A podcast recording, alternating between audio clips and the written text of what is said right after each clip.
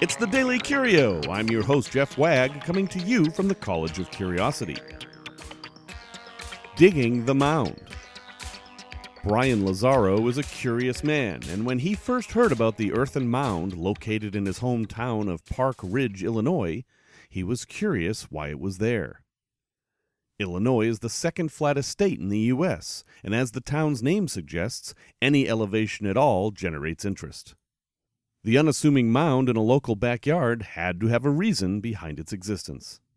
Lazzaro is a history buff and an amateur archaeologist, but he was smart enough to know that a professional archaeologist was needed to prevent damage to the site.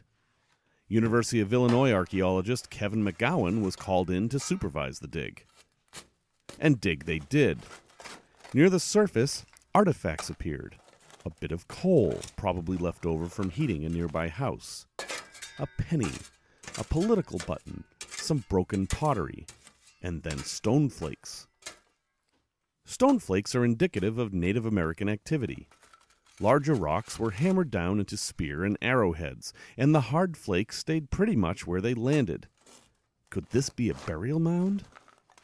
That's a common thought when a mound is found in Illinois. Illinois is home to Cahokia, an impressively large mound city near St. Louis. Mounds here tend to be man made, and those men could very well have been Native Americans. Or they could have been landscapers. The core of the mound was determined to be filled with soil and nothing else. The current theory is that the mounds were built to enhance the landscaping in this well to do Chicago suburb. Lazzaro's curiosity had uncovered an abandoned raised flower bed.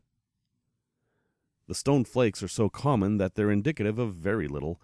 Native Americans had been hunting in this area for thousands of years. But here's where things get interesting. Lazzaro wasn't disappointed. He was satisfied. His curiosity had paid off, even if it wasn't in the direction he was anticipating. And while the mound no longer holds the mystery it once did, it provides insight into other mysteries that will present themselves in the future. Curiosity is most often described as an emotion, but it can also be a behavior. And our hat, or pith helmet, is off to him and the others who help solve this mystery.